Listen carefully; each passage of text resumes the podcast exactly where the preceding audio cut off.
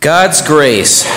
God's grace is the invisible hand, and it weaves our small lives and God's greatness together into eternity. I want us to think about that for a second. That is, that is amazing.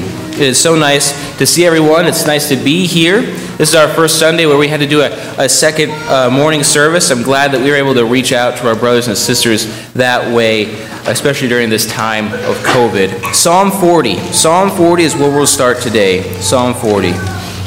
Tonight is Nate's lesson uh, on Government 101 with God. He's going to be continuing his Romans series and pulling that from Romans 13. We're coming up on election season, so I hope you can be here for that and, uh, and see what God says that we should be thinking about and doing during this time.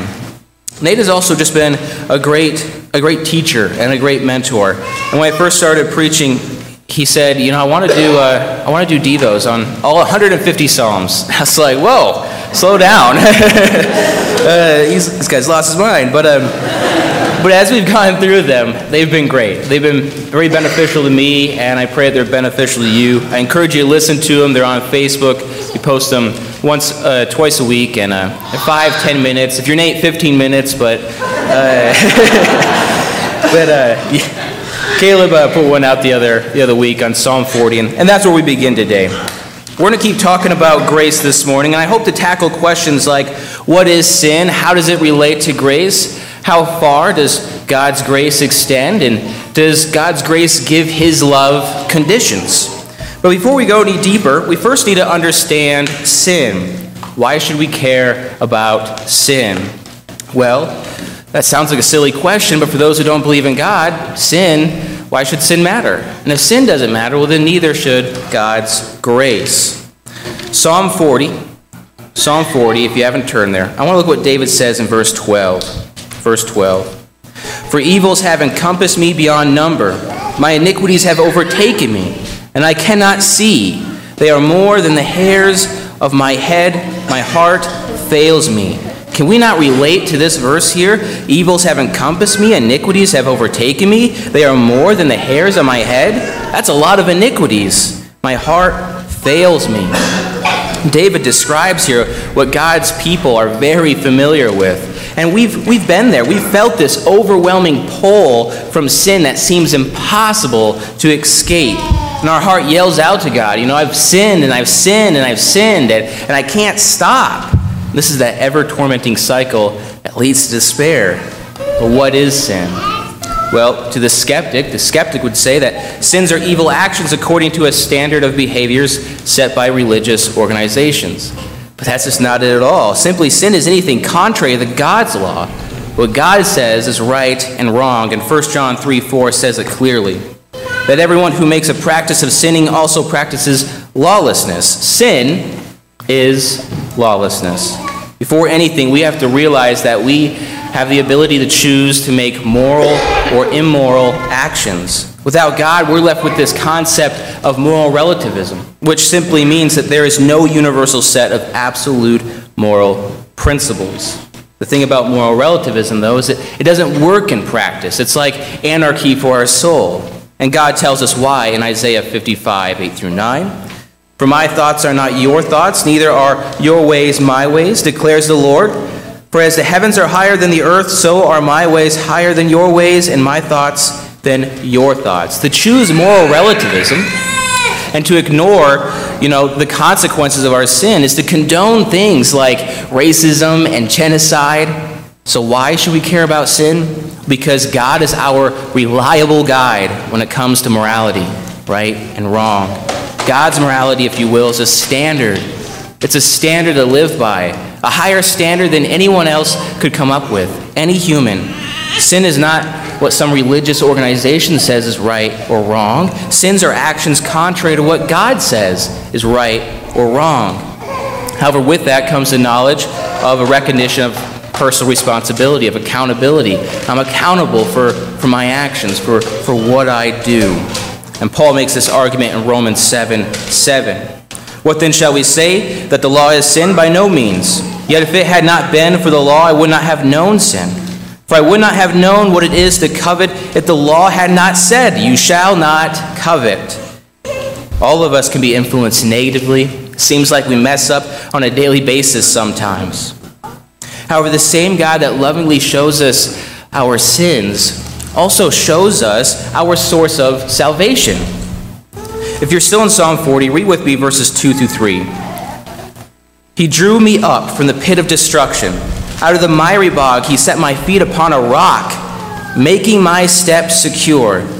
He put a new song in my mouth, a song of praise to our God. Many will see and fear and put their trust in the Lord. It's in these verses that we're introduced to that rock, the rock that makes our steps secure. And David says, Who is that? Verse 2 The Lord. You see, God's standard, which is Christ's standard, guarantees that other people and ourselves are treated justly, fairly, and lovingly being Christ like guarantees that others are treated graciously. But how far then does grace extend? How far does it extend? To understand that, we have to go to the man, spirit, and God Himself, Jesus. Turn with me to Hebrews 4. Hebrews 4. While you're turning over there, who would give the life of their son or daughter for someone else? I, many, I imagine many of us would not. In fact, I bet none of us would. And that seems pretty cruel to a child. Why would someone do that to their child? No one as innocent as a child deserves to die for someone as guilty as me or you. So, why did God do that for us? Well, it's hard sometimes to think of Jesus as God and human. Jesus being God in human form is a, a large concept. But in order for Jesus you know, to be human means that he had to have choices. He had to have choices just like you and me. What made Jesus perfect in a way wasn't that he was only God, but as human, every choice he made was perfect without sin. Right? And so it wasn't just some moral relativism, it wasn't just some wishful thinking, but absolute freedom. Absolute freedom and righteousness. And that's very important. Hebrews 4, verses 14 through 15 describes it this way Since then we have a great high priest who has surpassed, who has passed through the heavens, Jesus, the Son of God, let us hold fast our confessions. We have to realize that today Jesus is our high priest, right? And as a high priest, he does for us what no one else can. Verse 15 For we do not have a high priest who is unable to sympathize with our weakness, but one who in every respect has been tempted as we are, yet without sin. Keep a marker there in Hebrews. We're going to go back. But turn over to Luke 22. Luke 22, verse 40. Luke 22, verse 40. Jesus here is in the Garden of Gethsemane, Mount of Olives. He's praying to, he's praying to God. This is right before Judas comes uh, with the temple of guards to arrest him. And he is aware of his fate and what the next few hours will bring. He knows that if he stays here, if he stays put, death awaits him. What I want us to pay attention to is, is to what and how Jesus says what he says. Starting with verse 40, when, it came, when he came to the place, he said to them, talking about his disciples, Pray that you will not fall into temptation. He went away from them about a stone's throw, knelt down, and prayed, Father, if you are willing, take this cup away from me. Yet not my will, but yours be done. Then an angel from heaven appeared to him and strengthened him. And in his anguish, he prayed more earnestly, and his sweat was like drops of blood falling to the ground. Verse 42 there. Let not my will, but yours be done. That statement implies that he had a will. He had a choice to follow what God wanted him to accomplish. It was not cruelty that caused God to sacrifice Jesus for our redemption. and It was not powerlessness that kept Jesus on the cross. It was 100% mercy and grace. I point this out not to show the cruelty of God, but the mercy of God. One of the greatest forms of love is not the, not the sacrificing of children, but to give your own life so that someone else might live. And out of love, He chose to do that. Jesus chose to do that. And we read about that in the next chapter. Turn over there, Luke 23. Luke 23, verses 33 through 38. Here we read about Jesus' crucifixion, right? The very act that was brought through God's grace. In verse 33 through 38. So when they came to the place called the skull, they crucified him there along with the criminals, one on his right and one on his left. But Jesus said, Father, forgive them, for they do not know what they are doing.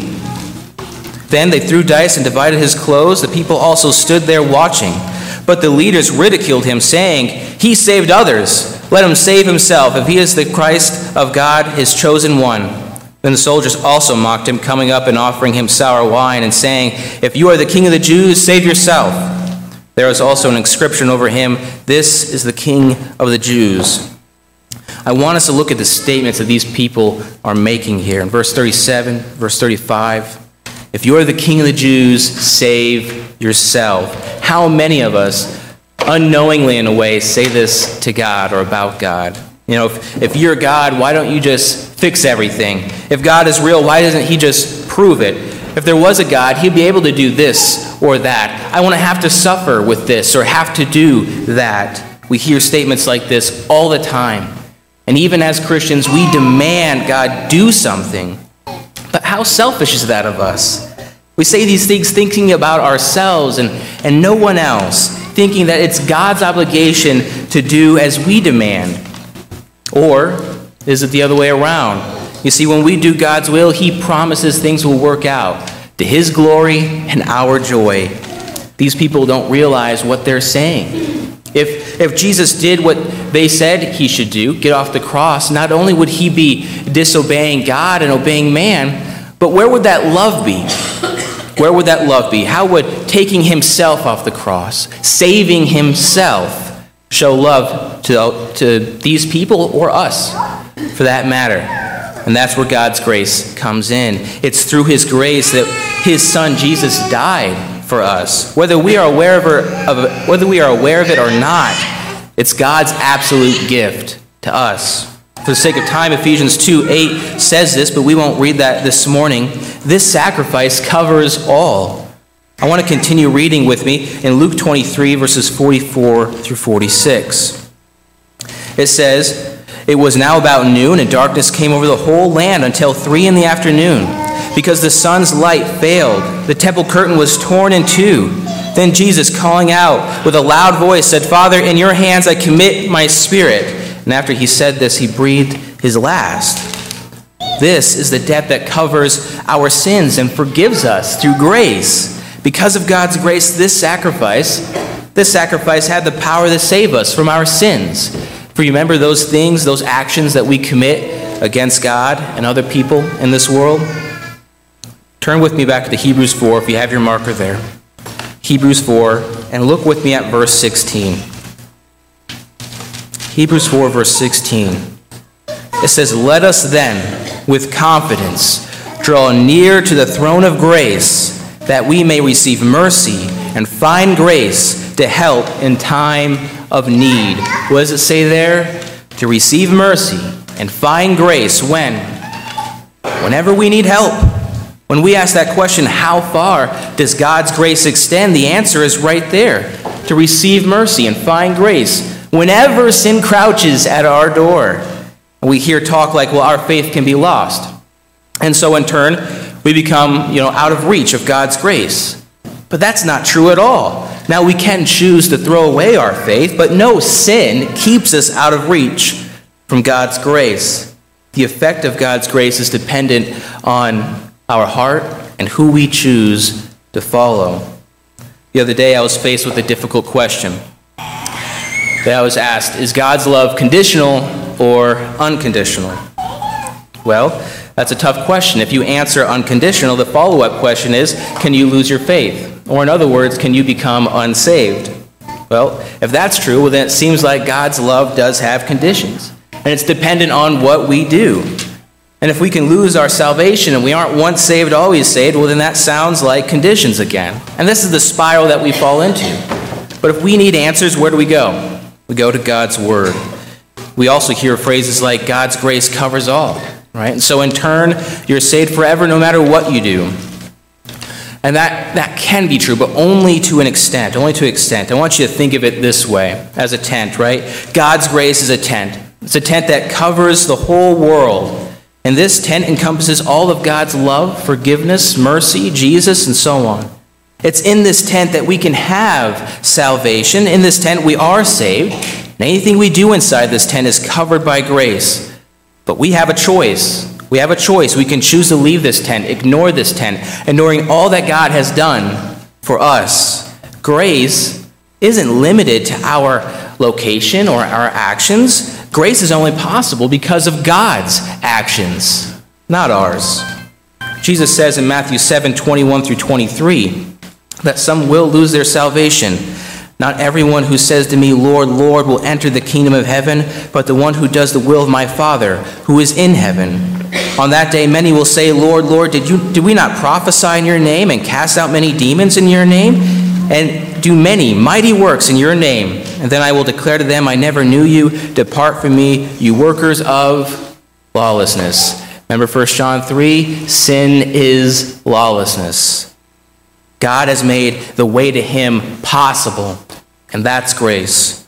Retaining our salvation is a hard issue, it's a faith issue. We decide when we don't want to put on Christ anymore. Now, God knows our heart and what we truly desire. Are we desiring God and His grace or ourselves? This tent of grace, if you will, is not a, not a physical tent, it's our soul, it's, it's our heart. And we can choose to leave this tent behind. Now, how does God's grace come into play then? Well, grace erases all conditions. God's grace makes his love unconditional, and we always have a choice to allow it to have an impact in our life. Paul sums up Jesus' sacrifice and the love shown through that sacrifice perfectly in Ephesians 3 16 through 19. Ephesians 3 16 through 19. It says that according to the riches of his glory, he may grant you to be strengthened with power through his Spirit in your inner being, so that Christ may dwell in your heart through faith, that you, being rooted and grounded in love, may have strength to comprehend with all the saints what is the breadth and length and height and depth, to know the love of Christ that surpasses knowledge, that you may be filled with the, all the fullness of God. God's love is unconditional. He created us as, hum- as humans and He loves us as humans. Now, He may not love what we do in this life, but He loves us as our souls. He loves us. God's grace, God's love comes without conditions. The only people that put conditions on love are us. We do that. In our foolishness, we, we try to decide what is better and when and what God needs to do before we can love Him, right? But that's just not it at all. It's not it. He loves us, and He's there. The question is are we going to walk into His open arms of grace? Anyone who does not love does not know God because God is love. That was mentioned in class. 1 John 4 8. To better understand this concept, I want to look at a well known parable that Jesus taught. Turn with me to Luke 15. Luke 15. This is the parable of the prodigal son, the, the compassionate father, some of your Bibles may say. Luke 15, verses 11 through 24.